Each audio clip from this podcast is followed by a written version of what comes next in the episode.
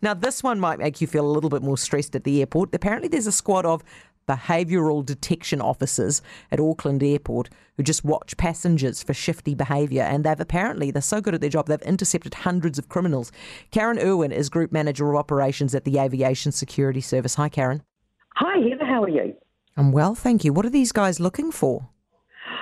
Oh, well, um, I mean, effectively, what they're looking for is people whose behaviour stands out. It's not the same behaviour. They're starting to see things that would mean that they're under a little bit more stress than what your average passenger is.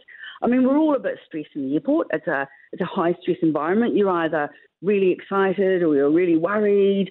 Um, but there are always some people who are there not for a, not for a completely innocent reason. And the good thing about human beings is that when we are under stress, there are some things that we do that we're not even aware that we're doing them. Our body like what? oh, I can't I can't go into too many details because well, because you'd give it away, wouldn't you? But yeah, I would be giving it away.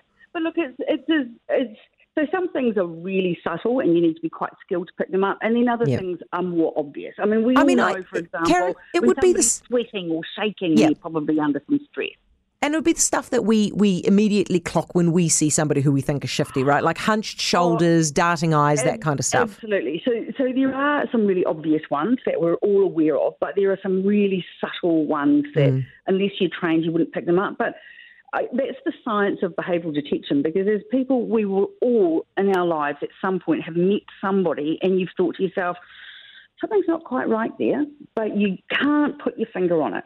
And that's the, science of behavioural detection because you've got a whole bunch of, of experts, clinical psychologists, behavioural analysts who have actually worked out, who can quantify all those little things that we pick up on subconsciously that tell us something's wrong, but we now can train our people to actually identify these people and to be able to pick them out in a crowd, which is quite a skill.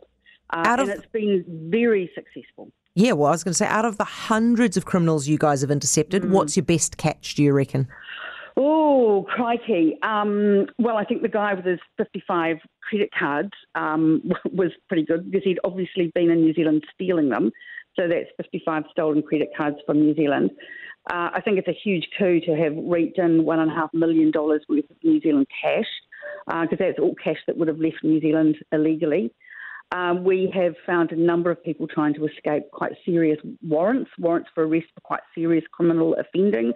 We've um, have identified some people that uh, were of a national security concern to some agencies. So you know, there's a wide range of people. Thank you for that, Karen. Really appreciate it. Karen Irwin, Group Manager of Operations at Aviation Security Service.